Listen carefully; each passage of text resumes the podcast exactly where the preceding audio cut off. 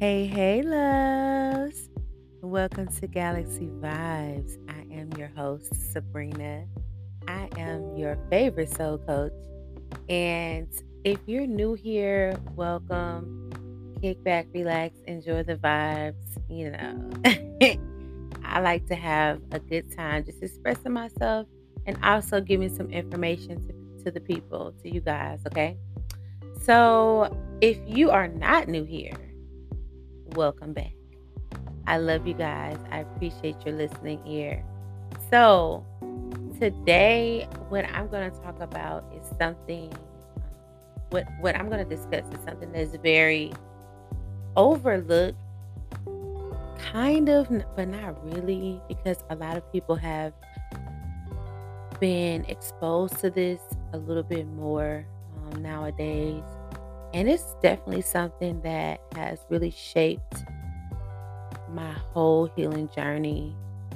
And I'm not going to lie, it's something I still struggle with, but we're all going to have struggles, you know, especially when you're healing something really, really big and something that really takes over your life for a long period of time. And let me just put this out there when people think about um, going on a healing journey, they think that healing just happens overnight or happens within days or even weeks.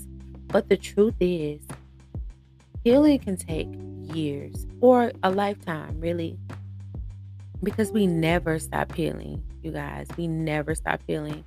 We never do. The important thing is is that we continue to heal and we don't let anything stop us from continuing on our healing journey. So, the thing I'm going to talk about today is having mother and father wounds. Yeah.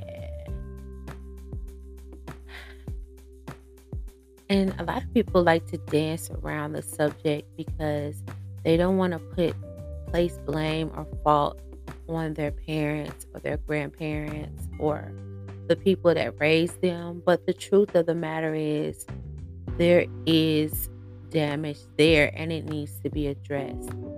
Now, I'm not saying that we should just carry this chip on our shoulder forever for our parents. Because, in honesty, some, not all, but some parents, most parents, were just doing what they were taught to do or they were trying to battle their own wounds and they didn't know how to. Therefore, it just trickled down in their parenting. And that's why I feel like it's so important that we all embrace our healing journey so we don't continue to pass down these patterns. We don't continue to pass down these wounds to the next generation.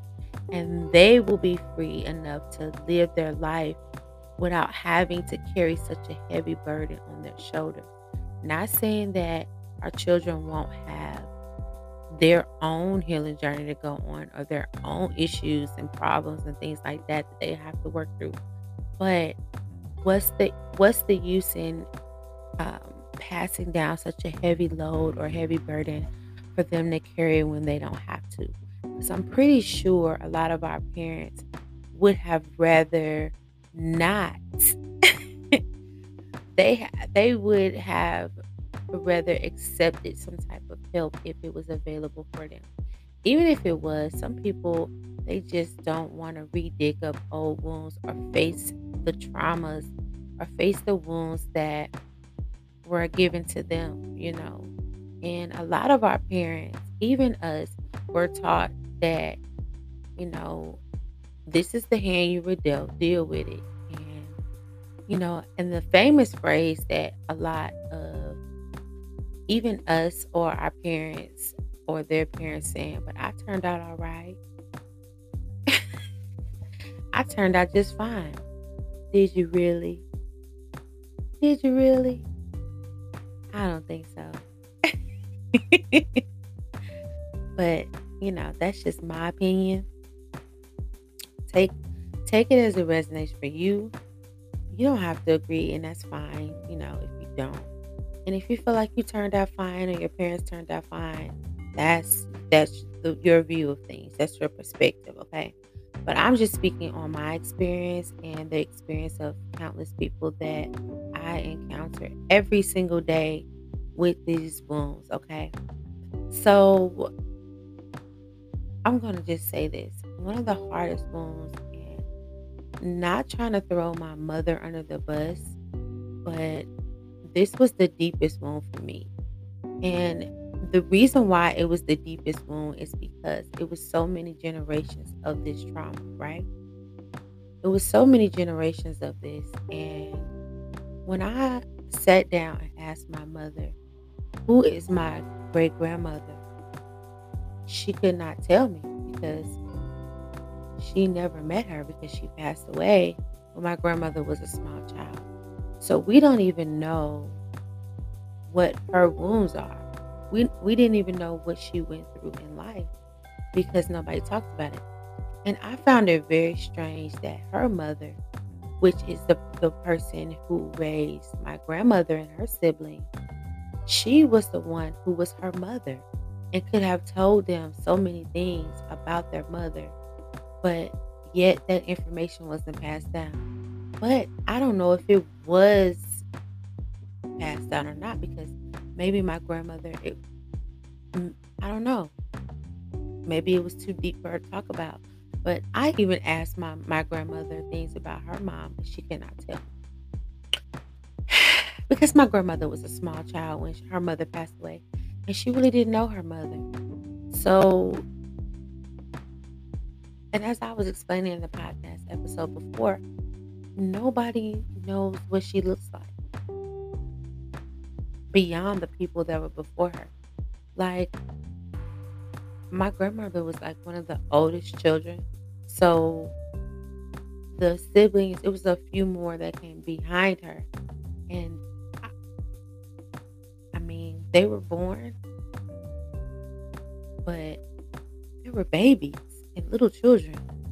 And they haven't even survived.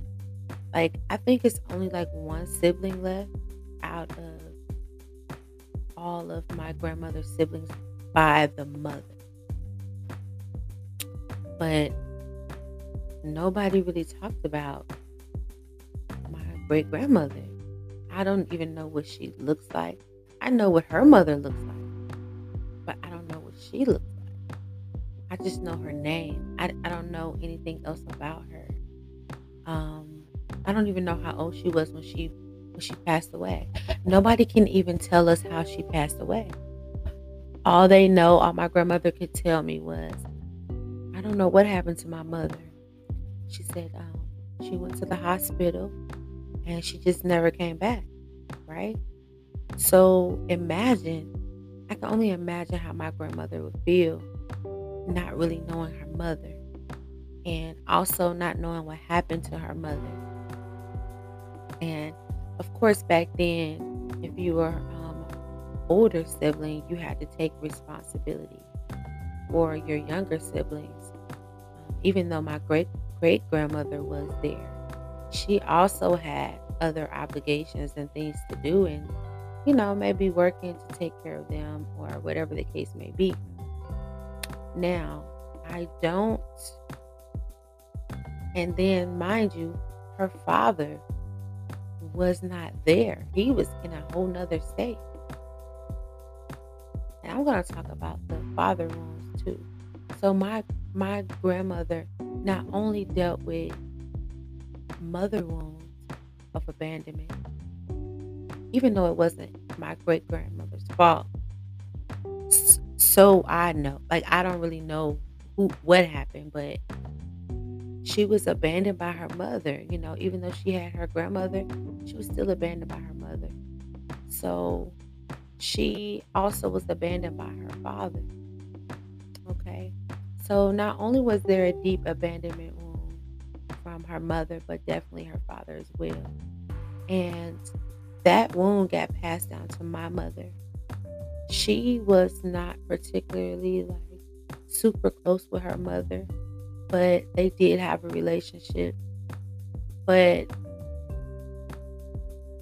I feel like my mother felt abandoned by her mother too because she was not seen or heard emotionally because my grandmother was going through so much abuse and taking care of eight children, including two children that were not her own. So that's like not every day, but still taking care of eight children and working. My grandmother worked as well, cleaning houses and also, you know, cooking for a husband, cooking for children, being cleaning and, you know, dealing with all the other things. And she wasn't allowed to really um, commune with her family members or I don't even know if she really had friends for real uh, because of my grandfather. But let me tell you this she was definitely someone who felt like her worth was in providing or caring for other people. Her, she felt her worth in looking good for other people because she felt like she wasn't good enough. And she will always tell us that she felt stupid because she did not graduate high school. Um, and this is very emotional for me because um, this got passed down, you know, and I can only imagine not having any type of support and not knowing that you are an amazing person just for being you.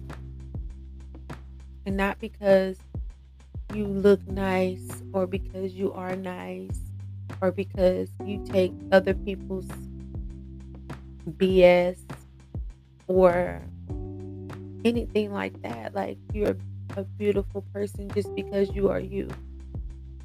And unfortunately, that lack mentality, that poor judgment of self, that lack of self love was passed down to my mother and then in turn passed down to me.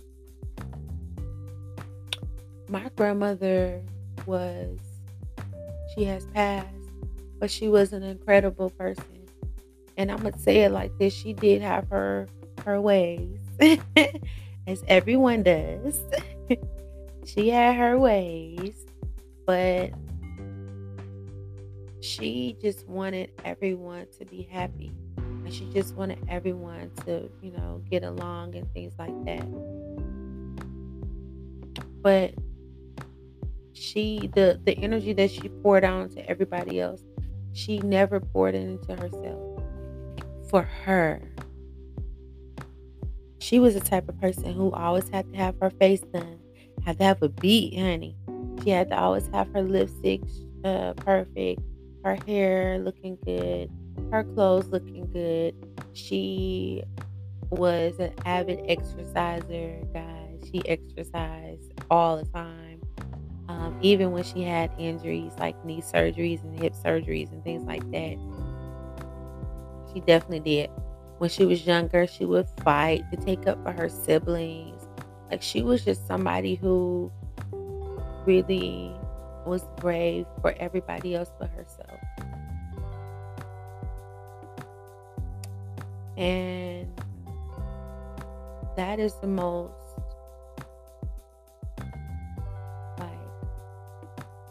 crushing feeling when you're insecure, but you have to pretend like you're not.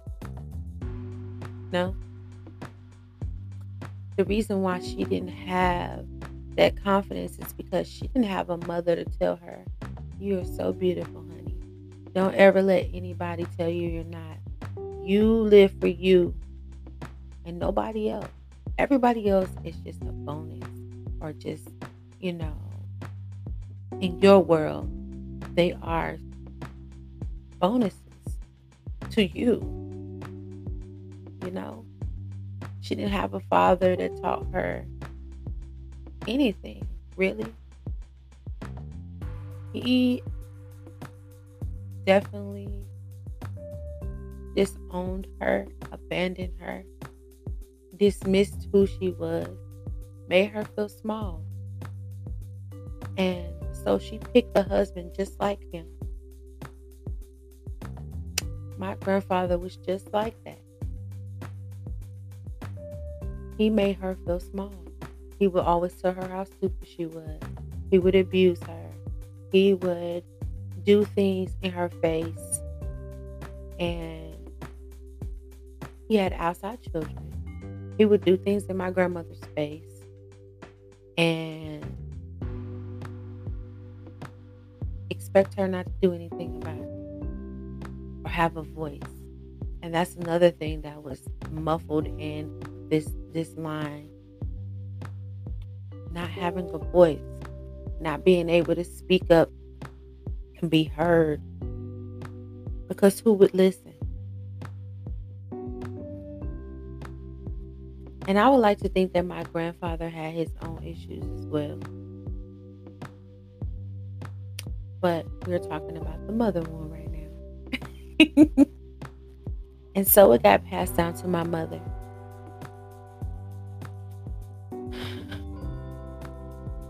As a girl, I watched my mother fight for her worth. And I hope I don't hurt my mother by telling this my experience but it's the truth. And I hope it can help someone else to feel seen and heard and loved and know that there is hope for healing, you know. But I watched my mother, and let me tell you this she definitely got this from her mother. My mother is a giving person, she's very giving. She will give you whatever she has so that you can have what you need. But my mother does this because this is her how she feels. She has worth and value by giving to other people, by being someone else's foundation or rock or um, not really too much thinking of herself. How does she feel about this? You know, what did she want to do in life? My grandmother, the same thing. She never, they never knew what they wanted to be in life. They just did what they could. They never got to live out their dreams. They never got to be who they really wanted to be. They had to be what everybody else needed them to be. Or they or what they perceived that everybody else needed them to be. Because really, it's not about what other people need you to be, it's about what you want to be, how you want to feel about yourself, how you want to, how you love yourself is how you will be loved. And I, I like to say this how we feel about ourselves will reflect in our environment around us. If we constantly think about other people before ourselves, people on the outside of us will put themselves first and will never think about you. If we are codependent and we feel like our worth is based on doing going above and beyond for everybody else, then that will reflect in our outward environment. Okay? People will go above and beyond for everybody else and not care about you. Okay? So, also, there was a thing about weight, right? My grandmother felt like, even with my grandmother, because my grandmother had snatched waist, honey. She had them hips. She was thick, baby. and very beautiful but she felt like she was not. And she always felt like she had to, she was never good as she was. She had to be perfect or she had to be something else, you know. She had a beautiful shape, but It didn't matter. It had to be perfect, right? And that's not going to keep a man around. That's not going to keep friends around. That's not going to keep people talking good about you. Okay? It's not. Only the only thing that matters is how you feel about yourself. It passed it got passed on to my mother. My mother was always constantly worried about weight and how she looked to other people. And it trickled down to me. I was not like that when I came in this world. I was not like that. Felt good about myself, honey, until I start getting and other people around me, like my friends and um, like other adults, like nobody ever told me that my weight was a problem. The very first person that told me that my weight was a problem was my mother. I distinctly remember me and my brother, we were pretty thin. I'm gonna say skinny. Well, he was, but we were, you know, average sized children. And we went to my grandmother's house for the summer and gained a little weight because my grandmother was fixing them homemade biscuits, baby. She was fixing those pancakes from scratch, honey. She was fixing bacon and sausage and doing all this and doing stuff that we didn't get at home because my mother was constantly on some type of diet or, you know, constantly worried about her weight, how she looked. So we didn't have all that southern cooking, um, fried chicken and pork chops and um, that good old the yams and biscuits and we didn't have all that. Okay, so we went down there and gained a little weight, and it concerned my mother. And I know it was because like she bought us clothes already for school and we couldn't fit those clothes. That's totally understandable, but I think she projected her insecurities and the insecurities that my grandmother projected onto me. I, when I tell you, I wasn't even concerned about no weight. I didn't even real. I didn't even notice. And you know what? When I look at myself in the mirror now, I still don't see. I see someone who doesn't, you know how some people have um, body dysmorphic disorder, right? my body dysmorphia is like the reverse for me. When I look in the mirror, I don't see how the size of my body, like how it really looks. I feel like I look a lot smaller than I really am. That's why I never notice when I really gain a lot of weight because I don't see that person. I see somebody totally different.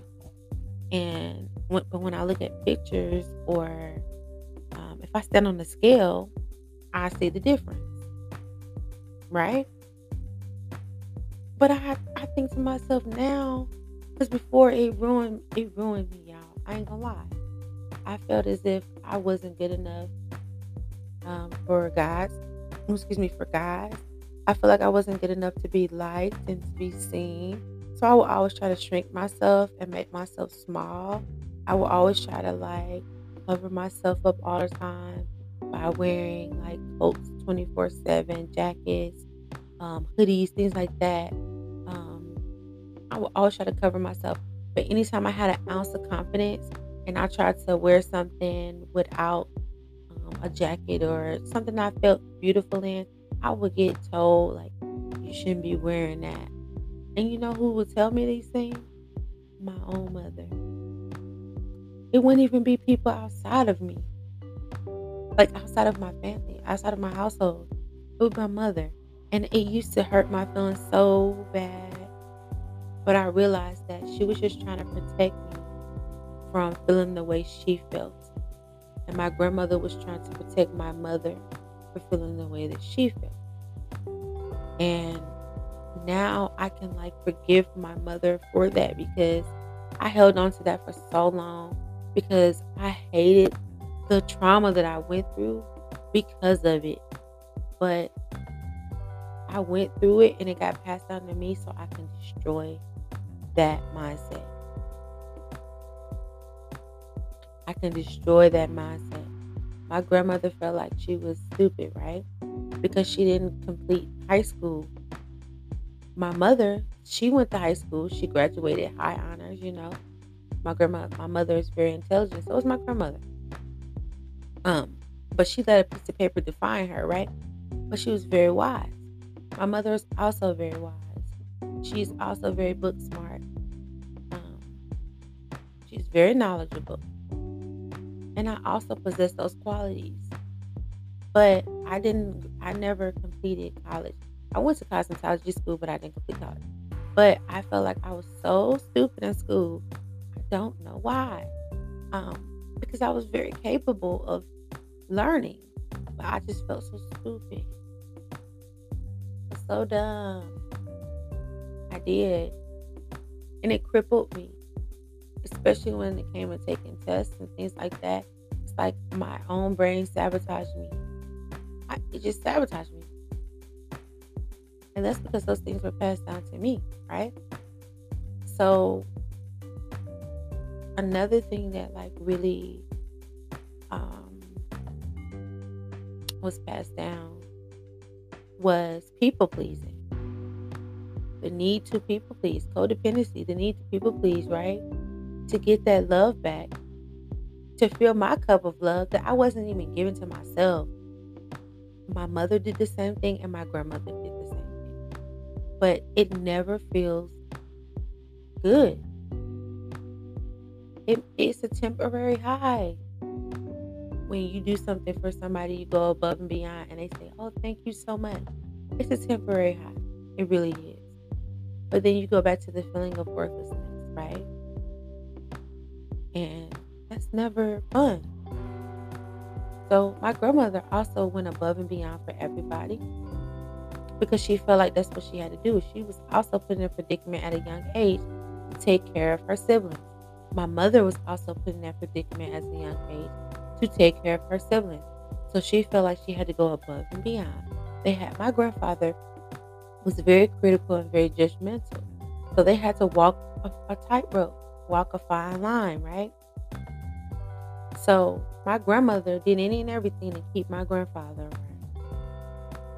But I can commend her because when he died, when he passed away, she decided that she wasn't going to let anybody dictate nothing else, right? I commend her for that. I do. That runs in the blood as well. My mother also did the same thing. And I have done that as well. But it has taken me so long to do that because I didn't know that I can choose myself and it's not selfish. It's not. Choosing myself is not selfish. Standing up for myself is not selfish. Loving myself first is not selfish. Being aware of who I am and what I want in life is not selfish. it's not. It's I definitely had that mother like I didn't trust people that like that was passed down too like not trusting be able to trust people like I had huge trust issues because I didn't trust myself because what I did was I would put all my faith and trust and love into someone who was unavailable we were addicted to being around emotionally unavailable people and then in turn, we became emotionally unavailable, right? My grandmother didn't have anybody that was emotionally available for her. So she was emotionally unavailable to her children. And my mother was emotionally unavailable to me because she didn't know her. And I found myself being emotionally unavailable. Like I tried my best to be open, but I realized I wasn't as open as I thought I was. Right?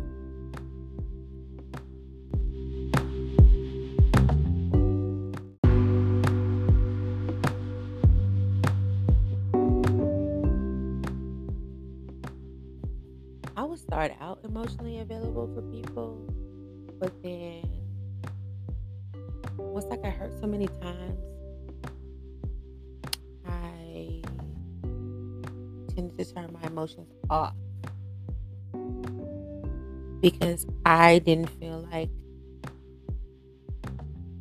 people were, or like I would get I would show my emotional side. I would pour out my heart, right? My heart on my sleeve and pour it out and but it was to the wrong people. That's what it was. We were emotionally available to the wrong people. So in turn that caused trauma and hurt us. So when people that were emotionally available to us, we didn't know how to handle that. And to know the difference between someone who was emotionally available and someone who wasn't emotionally available. We didn't know the difference between that, right? so I would definitely be upset and angry with my mother because, like, thinking back, like, this is her fault because she was never emotionally available to me. But in all actuality, it's no one's fault, right? It's no one's fault. These were things that were just passed down. My grandmother didn't have anybody emotionally available for her. Okay. So, and when she was emotionally available, like I said, it was to the wrong people. It was to the wrong people. And of course, you get to the point where you don't want to express anymore. But it's only because it was to the wrong people. That's it. And I found myself being very loyal to people who were never loyal to me. And I found myself trying to prove my worth, just like my mother and my grandmother, trying to prove my worth to people who could care less. Oh yeah, they soaked all the love up, honey. They soaked all the availability up. Okay. But were they able to reciprocate that to me? No. Even if they were able, they didn't want to do it. Because guess what? I allowed them to be emotionally unavailable to me. I allowed this. So did my mother. So did my grandmother. Right? And it used to make me so angry it made me so angry, y'all, that I did I was never taught to be to choose myself first and to be available for those who are available to me. And I shut so many people out because I didn't trust them.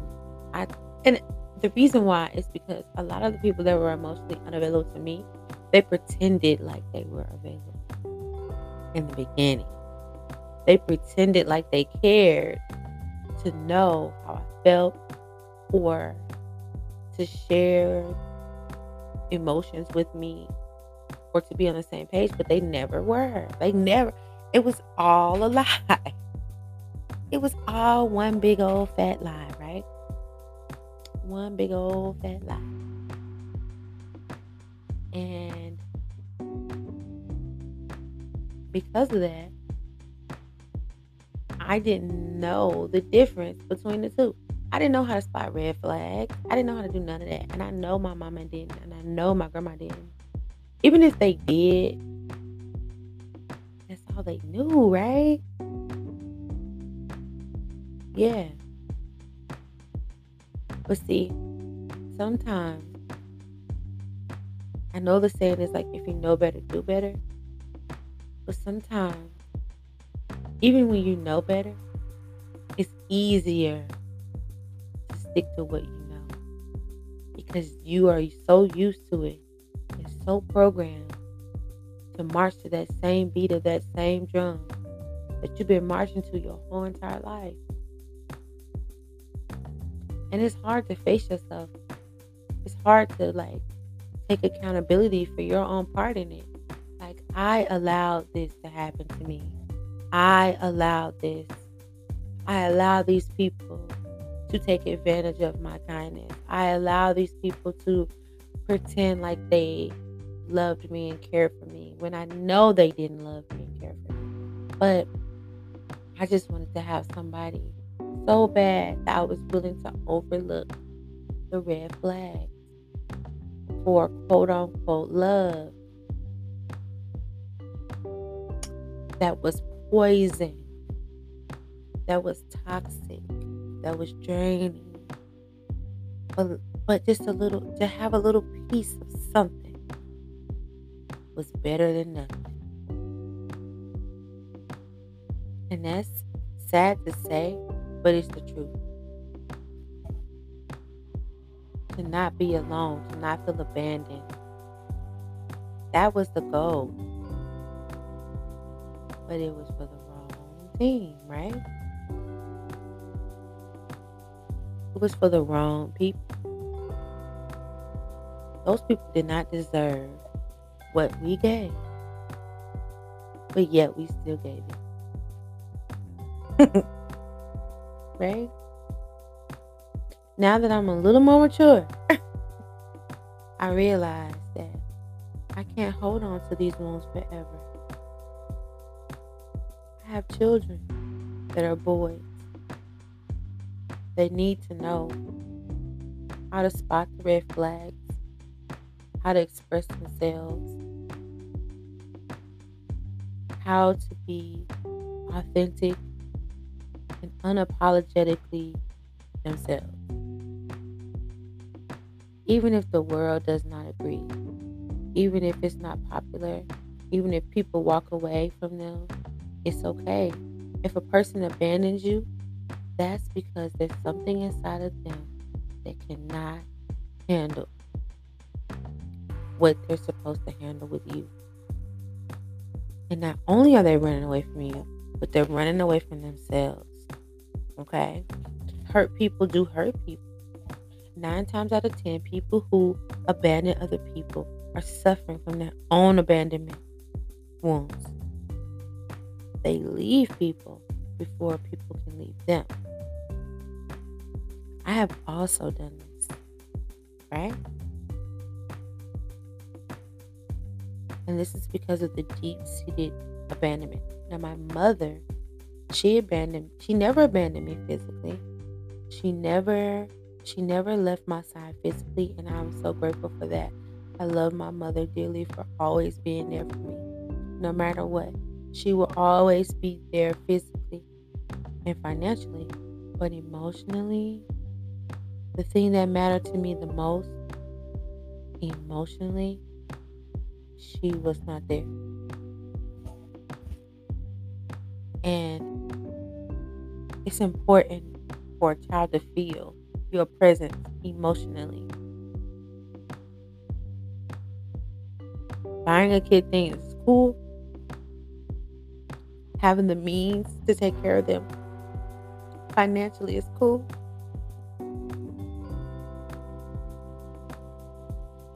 But it's even cooler to be there emotionally.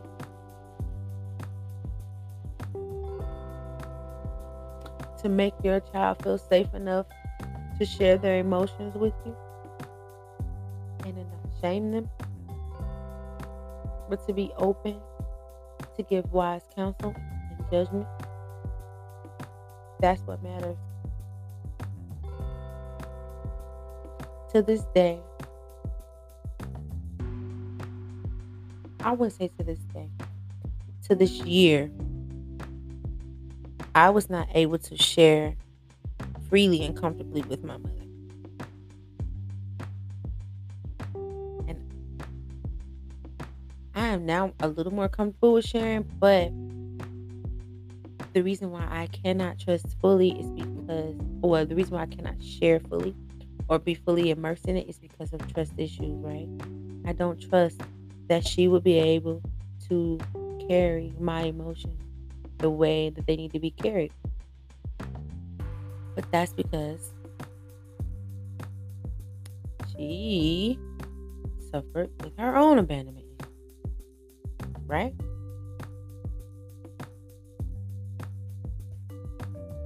And I can't fully blame her for that.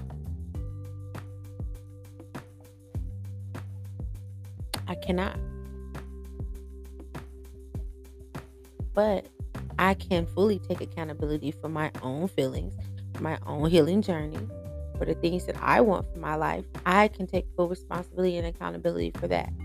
I can't keep blaming her I can't keep blaming my grandmother and her mother and her mother and her mother and whoever else. My father, I can't blame anybody else. Now, my father, on the other hand, he was absent most of my life. But if I needed to talk to my father, he has he had like a it's my my father's stubborn man, but I can honestly say I can go I would go to my father and try to have conversations with him and he was there emotionally. It might not have been a long time. It, I might not have been able to have his emo his emotional attention for hours, but he at least did allow me to speak. He did not try to like control my emotions. He didn't try to control the way I express myself. He would let me express myself and he would give me wise counsel. Well, his wisest counsel anyway. And he would go on, you know? And that's why I yearned for my father so much, is because he listened to me. Even if he told me, okay, that's not a good idea for you to do, like if I express myself, he would be like, well, that's not, that's not okay, or that's not a good thing, or whatever. He would still consider my emotions. Now, when I became an adult, that's a different story. but as a child, he was definitely there. But, and I made excuses for his behavior as far as physically not being there. I made excuses for it. I did. A lot of the women in my family make excuses for the men, make exceptions for the boys, right? And I did that with my father, and I in turn did that in my relationship. I would make excuses. I would know that things were not right, but I would make excuses for it. Like, well, it's because of this and it's because of that. No, it was simply because they did not want to be available. They did not um, care for me as much as you know I care for them. But that's because they were reflecting back in me the things that I need to heal. You know, that's what they were doing. And I, I'm grateful for it, for real. Because had they not done that, had I not went those through those experiences, I would still be holding on to those wounds and not knowing what is going on. I wouldn't have I it wouldn't have propelled me to my healing journey. You know? I would have stuffed it down, kept stuffing it down, and kept going on my life and ain't no telling what shape or fashion form I would be in right now.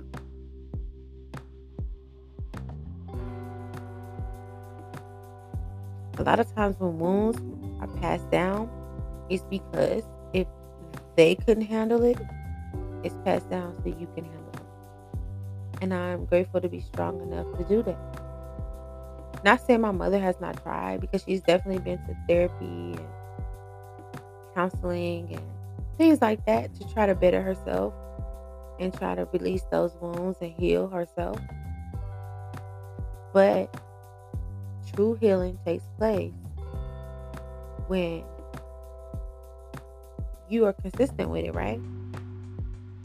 Not saying that I'm always just the super consistent person when it comes to my healing journey.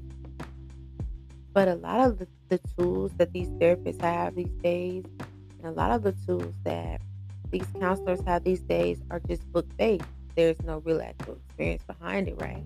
So they can't truly empathize with the person that they're in they're counseling or um, that they're treating, right? Mentally, they don't have the experience. They just go by the book. And my mother used religion also to try to cover up those wounds and to heal. But the truth is, religion can't heal that part of you. You have to heal that part of you. Okay. Anybody can lay hands on you and say, Oh, you're delivered and set free. But then when you go home, or the next day, or the next week, the same problem happens. You're back to being the same person. The only way you can truly change things for yourself is to actually heal yourself, right? To actually decide, hey, I'm sick of this. I'm done with it. Let's figure out ways to actually fix the problem and not just keep suppressing it or putting a band aid over it. Not knocking or discrediting any of that um, religion or anything like that, but when I tried to heal through religion, it did not work for me. Maybe that works for her, but it did not work for me. What worked for me is facing my demons, facing my shadows, facing my traumas, facing it head on, and taking accountability for my own actions. And at first, you know, we when we get, and, and also another thing is being stuck in victimhood mentality. My my grandmother had that, and so did my mother, and it got passed down to me. I was in survival because we had to be in survival mode, right? And sometimes we get stuck in survival mode. You carry that chip on your shoulder, and you get stuck in victimhood. You do. I did. But I can honestly say, everything that happened to me, I had I take full responsibility for the things that was done to me because I allowed it to happen. Because I didn't fix what needed to be fixed. Okay? I could not see beyond the veil. But now that I'm able to see beyond the veil, I'm at much I'm much more at peace with the situation because I know that it was here to teach me specific lessons and also transmute the the toxic patterns that you know the feminine energy in my life was dealing with.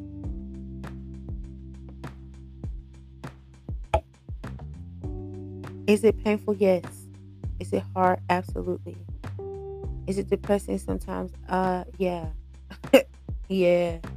So it is, honey. Boom.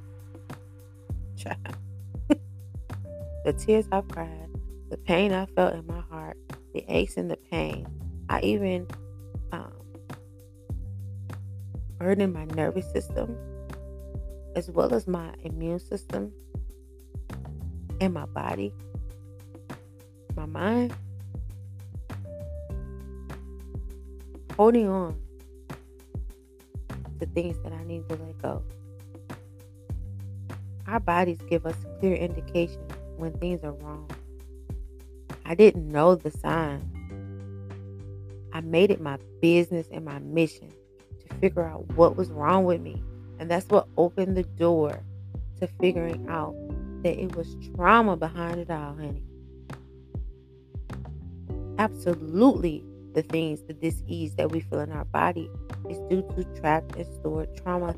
Our bodies and in our minds as well. Our minds are, are like computers. Our minds does not have a heartbeat, right? it doesn't have a heart. So all our mind and our subconscious especially, it stores data. Okay. And it replays that data over and over again. That's why we're supposed to live in the moment. When we live in the mm-hmm. moment, we create new data for our subconscious mind to replay over and over again or to refer back to. Right? But if we don't repair that within us, we will keep thinking about things that hurt us, thinking about the past, thinking we're not good enough, we're not brave enough, we're not strong enough, we're not pretty enough, we're not thin enough, we're not thick enough, we're not this enough, we're not educated enough. Like, there's nothing worse than feeling like you're not enough.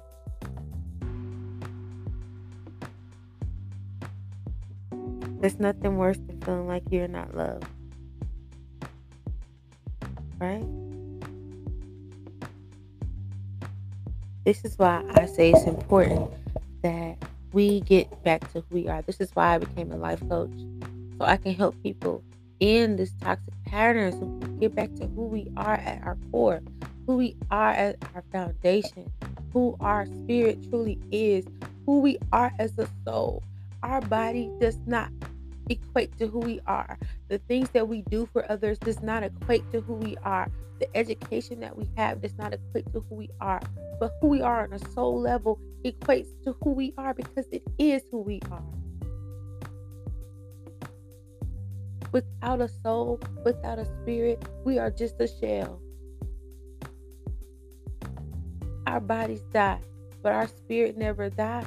Our spirit lives on. Our spirit, our soul lives on. Right?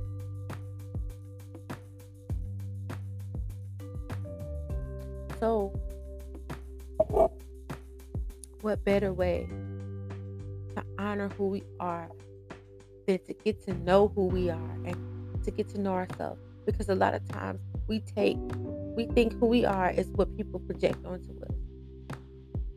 But the whole time we are fighting, our spirit, our soul is fighting to be heard. Like, no, this is not who we are. That's why a lot of us are so confused and conflicted in between what reality is because we our, our soul is fighting with the projections of others. No, I am not stupid. I'm not dumb. I'm not ugly. I'm not worthless. I, am not um, a victim. I'm not broken. There's nothing wrong with me. Absolutely nothing wrong with me. Now I know. I know that I'm beautiful now. And it's not because of how I look on the outside, it's because of who my soul is, what my soul radiates. I know I'm worthy because of who I am, what my soul oh. radiates.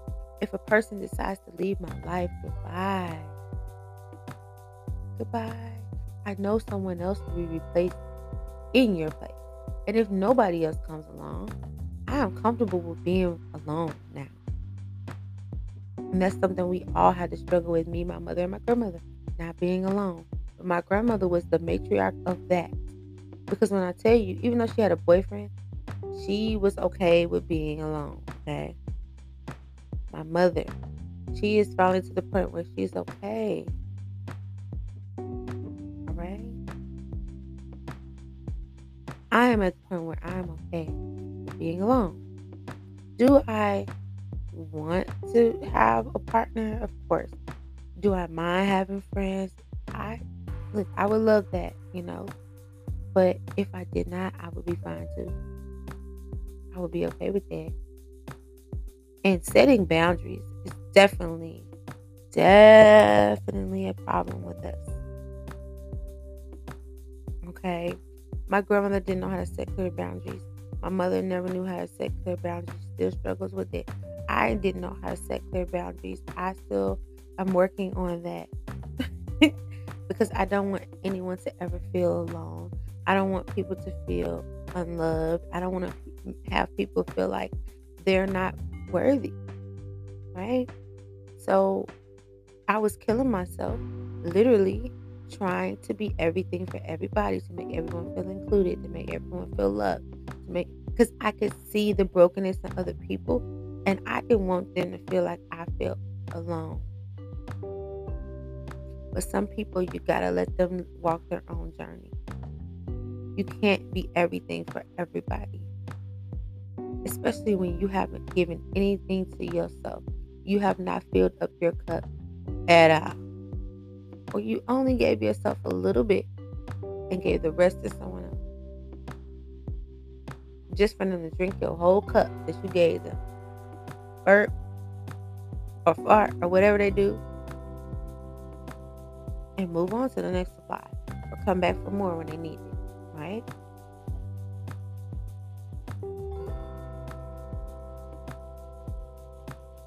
That's done. I really felt like this is really emotional for me, guys. So bear with me. I held a grudge against my mother for so long, y'all. Not gonna lie. Felt like she did not love me. I felt like she did not like me. I felt like she things about me that shine, she wish she could shine in those same ways. And I believe it was certain things about my grandmother that she wished she had that my mother had, not realizing that we all had it all along. My grandmother, like I said, she was not she felt like she wasn't educated, but my mother was very educated. My mother excelled in everything that she did. She was the first black homecoming queen at her school. She worked really hard. You know, she made a, a way for herself. She made a career. Um, she made a career for herself. Even though she did not complete college, she is a very, very well paid um, contractor for the for the NASA. My mother took her life, her hard life, her rough life, and she made something out of nothing for herself.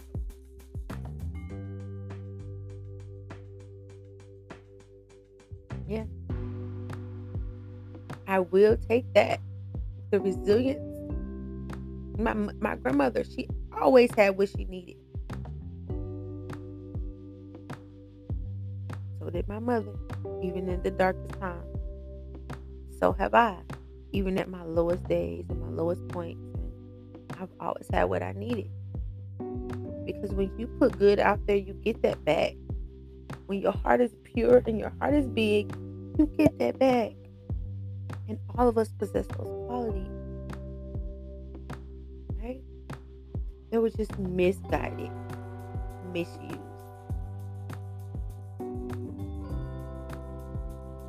But I take full responsibility for my life and for what I want to receive.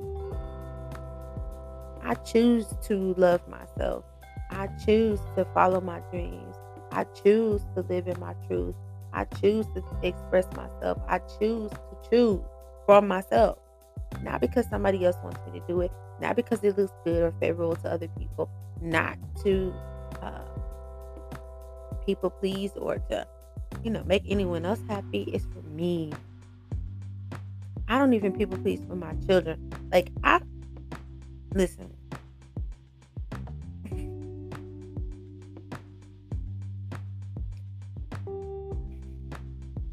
I stayed in toxic relationships way too long. Even friendships, not just romantic relationships, but friendships too. Just so the other person wouldn't feel abandoned. Just so the other person could feel loved. Just so the other person can feel seen and heard and validated and all that.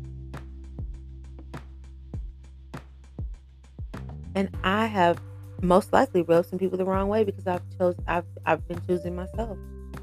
Because once you give you give somebody gold, you give somebody honey, and it's so sweet to them, and it's so rich to them, and it makes them feel good, and you take that away, of course people are gonna be upset or bitter, angry, mad, whatever, jealous, whatever you call it. I don't know, envious, whatever. They're going to feel your absence, right? I am learning to not allow how other people feel about me choosing myself to stop me from choosing myself and to fixing and healing the patterns and issues that have plagued me my whole entire life for almost 40 years, y'all. I choose me.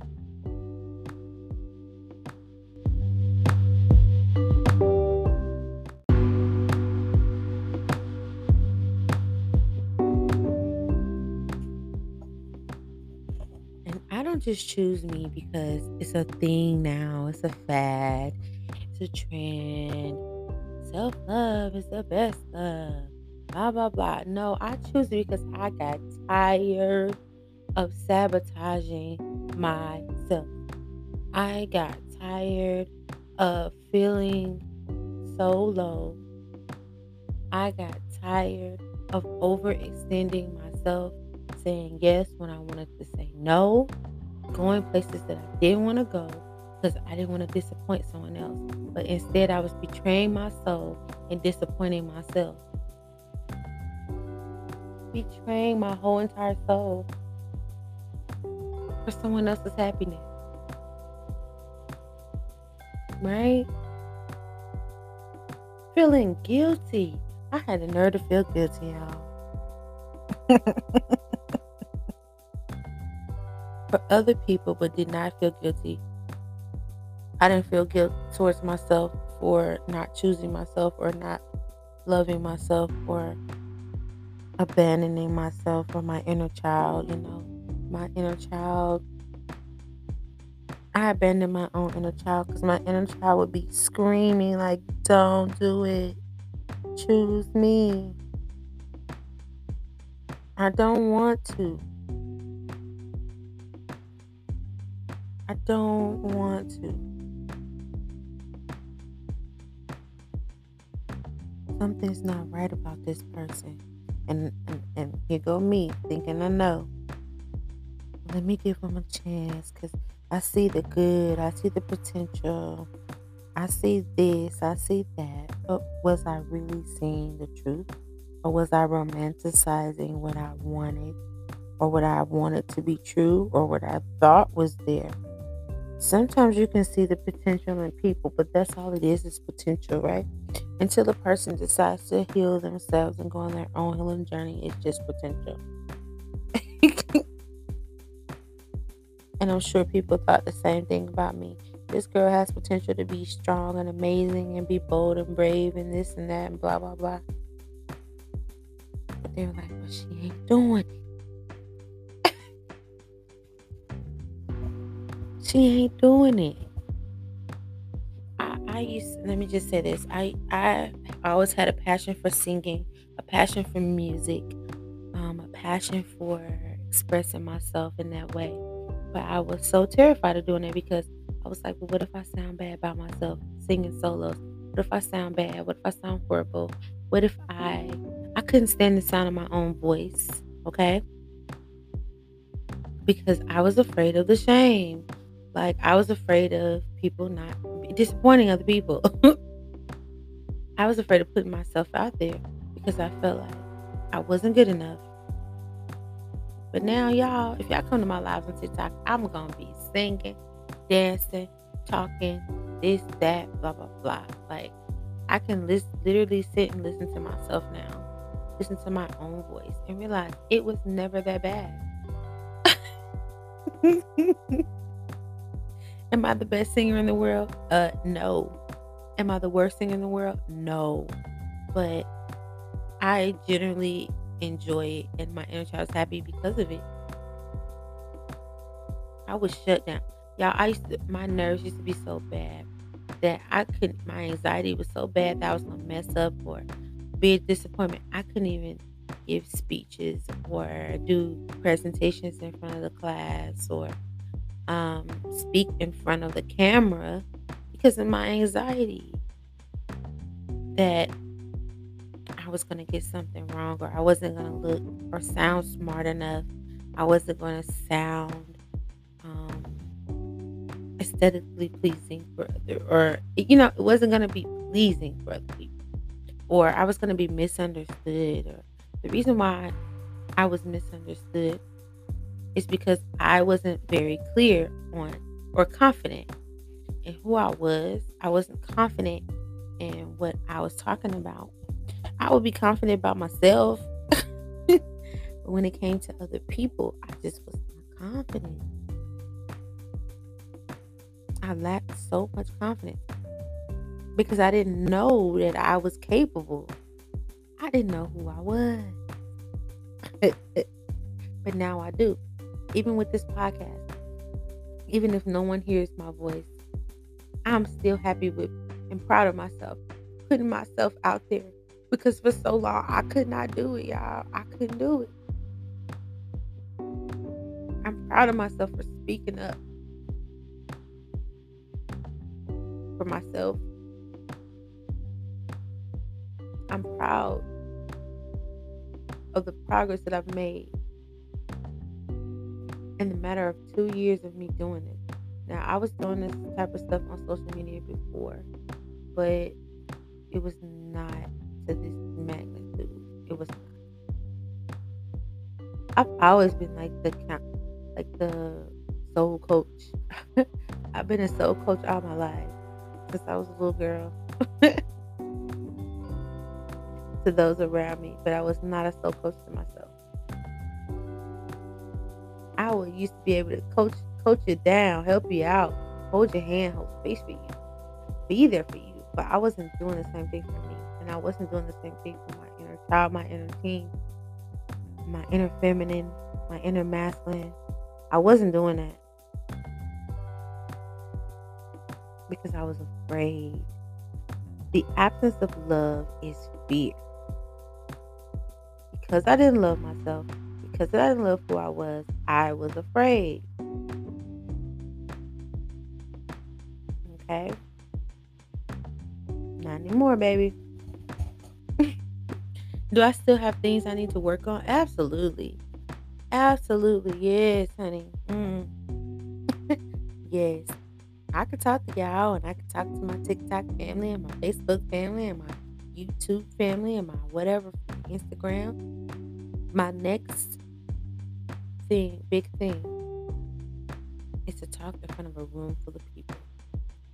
And then a crowd of people. And then auditorium full of people. A stadium full of people. With confidence, with ease, with grace I have a pretty good sense of humor as well. I've been told I'm pretty funny. I'm always giggling, always laughing. I love a good laugh, right? But I wasn't always very.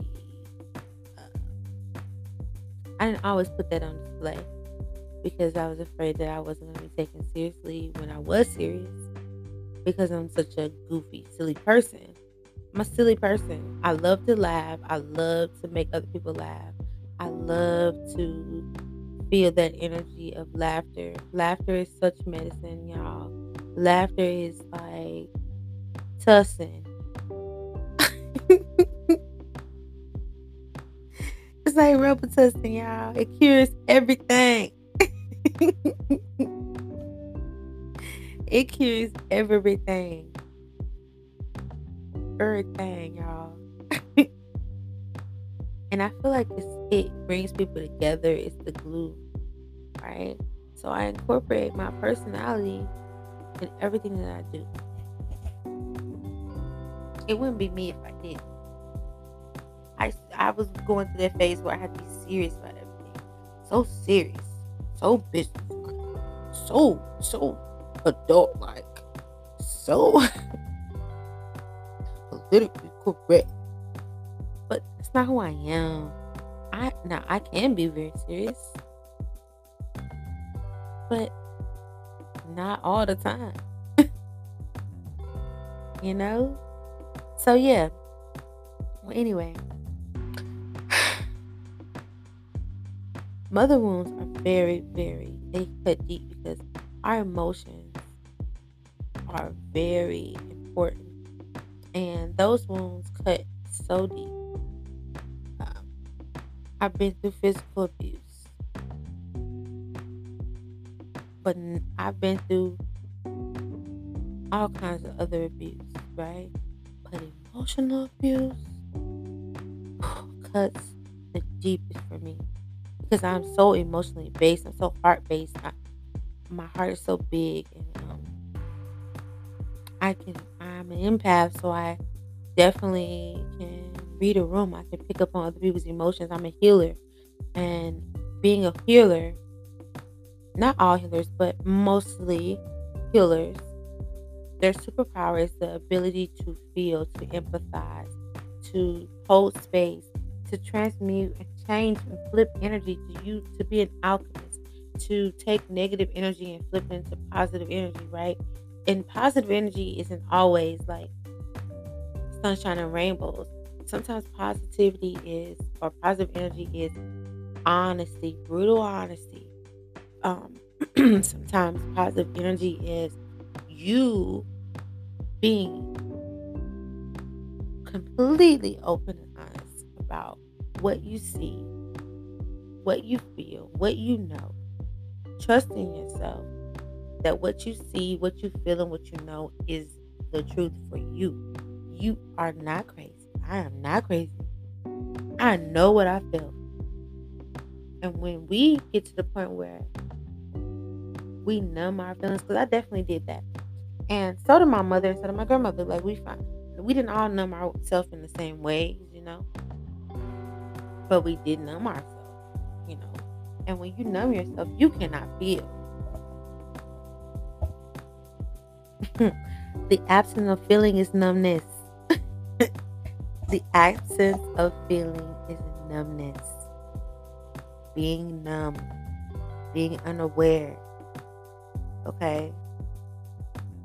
Turning a blind eye to what your body, mind, and spirit is trying to tell you, what your heart is trying to show you and tell you.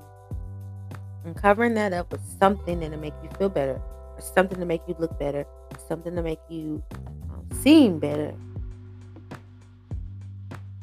I'm done hiding. I'm done pretending. And I hope this can help someone out there that has suffered a mother wound, you know? You, you may have had a very violent mother, um, a very vicious mother. And if you hold that wound for your mother, the way to heal that is to heal yourself. And it does not matter if the other person is not willing to admit it or own up or apologize or fix it or make it right. It's not up to the other person, it's up to you. Because you know what? I'm going to be honest about something. When I moved back home two years ago, I came at my mother with the force. Do you hear what I'm saying? I let out 36 years of hurt. And I thought all I wanted was an apology from my mother to explain why. I got that. And guess what? It didn't change anything for me because I had to change my mindset. I had to look at things from a higher perspective to see what's really going on here. Things are not as they seem. There's some type of illusion here. There's some type of smoking, smoking mirrors or whatever you call it. Something is wrong still here. Still something wrong here. And it was me. So when we begin to, sometimes you need, just need time alone. So if you're being set apart from other people, think of it as a blessing. This is the art giving you the opportunity to get to know yourself. As of right now, I am on a solo dolo mission. No disrespect to anybody else, no harm, no foul to anyone else. But I'm at the point in my life where right now I have been isolated to reevaluate my life, to reevaluate who I am, reevaluate what I stand for, what I want to do, reprogram the program, which is my subconscious mind. Subconscious mind is not only like a computer, but it's like a television. It plays back memories and movies um, from your past, right? From the things that you went through. And our ego can keep us stuck. Our ego can keep us stuck. Our ego doesn't have empathy. Our ego doesn't know about art spaces and things like that, our ego tells us what we observe or what we how we really you know are at the moment. Okay? You can never kill your ego. You shouldn't want to kill your ego. Your ego is good. Your ego is good for you. How can you how can you make sound judgment or um how can you believe in yourself without a little bit of ego? Without a little bit of that ego, right? Our job is to balance our ego. Yeah. Not eliminate it, but to balance it. Not to suppress it or to silence it, but to use it to our advantage and not allow it to destroy us. Okay. So I love you guys. Really hope this helps someone to love yourself more and to look back and look at the higher perspective of things, to see what's really going on, to notice and recognize specific patterns so they can be broken, different toxic traits, or um, even different traumas that need to be healed in the sacral. Now we in our sacral chakra, which is the chakra that's right below our belly button, right? We hold a lot of mother wounds. We hold a lot of trauma. We hold a lot of pain, um, emotional pain, because it is the water chakra, which governs your emotions, okay? Which governs your creativity, anything that, all things that embody the divine feminine energy, creativity, confidence, sensuality, sexual energy, there's nothing wrong with sexual energy because sexual energy, you can use that to attract the things that you want in your life. When you feel sexy, you tend to walk a little taller. You put a little more pep in your step, baby. You feel a lot better about yourself. And then others can see your, your happiness and decide to join. Okay. So that concludes what I have to talk about that. And I ran out of time. So next time we'll talk about the father wound. I'll just make a whole nother episode for the father wound. So this is just be about mother wounds, okay? So as always, um, I'm gonna give you guys a couple of crystals that can really help with that, as well as affirmations, okay? So if you're into the whole holistic healing or crystal healing, or just support from the crystal bodies, because crystals are um, actually living things, right? So, one of the greatest crystals, and I'm always talk about this, is rose quartz. Rose quartz definitely helps you to love yourself unconditionally, to open up that heart space, and to let love in, right? So, another good one is malachite.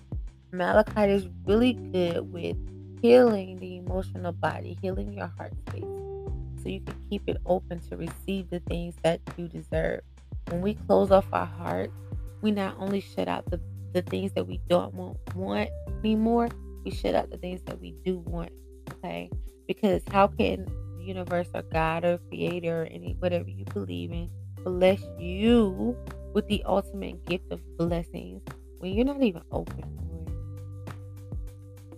When we're too busy in the five of cups energy, like crying over spoiled milk or focusing on focusing on things that only hold us back and not realizing that behind us it's a brand new beginning. It's love. It's emotions.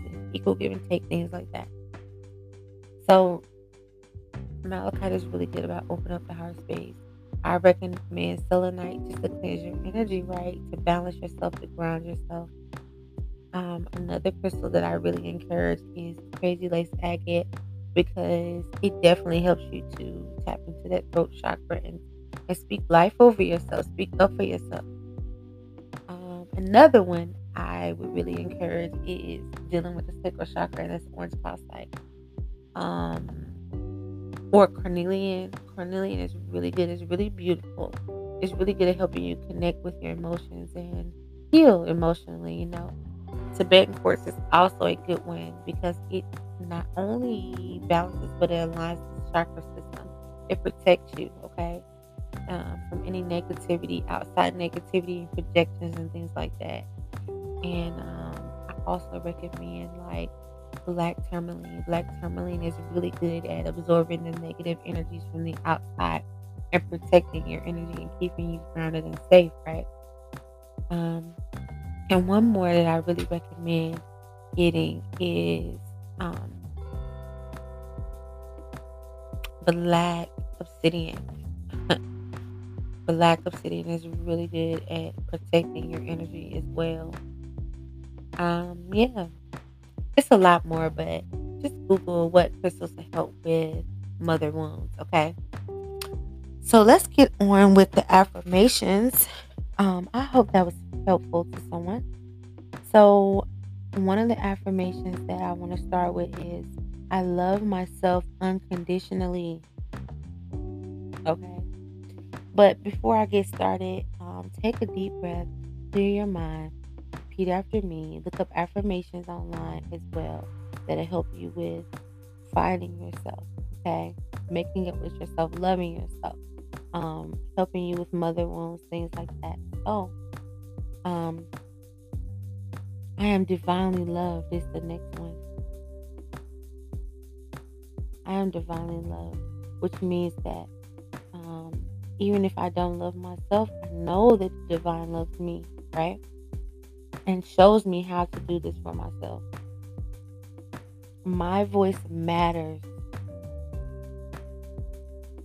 It does. Okay. I communicate well with others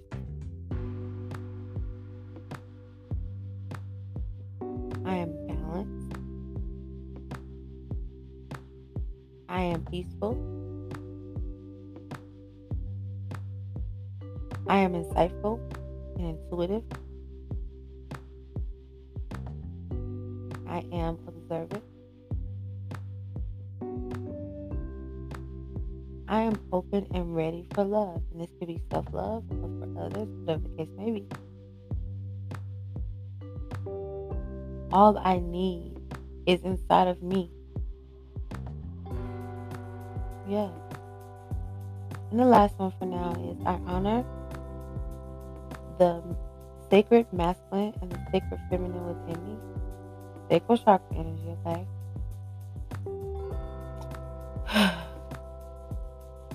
yeah. I feel so relaxed now, you guys. So, that's what I got for y'all today. That's what I wanted to talk about with you guys today. I hope this helped someone.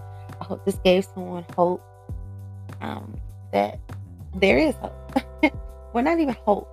I hope this gives someone clarity on what's really going on and plant a seed of self love and care and um, in someone else. So I love you guys. I appreciate you guys for listening. If you want to find me or book a service, you guys, I also do tarot and oracle reading and um, energy healing work. Okay, but I'm also a soul coach. You can find me on TikTok at Queen Brenda CEO. You can find me on Instagram at Queen Brenda CEO. You can find me on Facebook as Shabrina Smith, S H A B R I N A. You can also find me, you guys. You can reach me by emailing soulconnections2222 at gmail.com if you want to set something up, okay? Um, yeah, so like I said, that's all I have for y'all. And may you guys have an amazing week. And may you also fly higher than the galaxy, dripping in love and light. Namaste. Have a good day. Okay? Bye.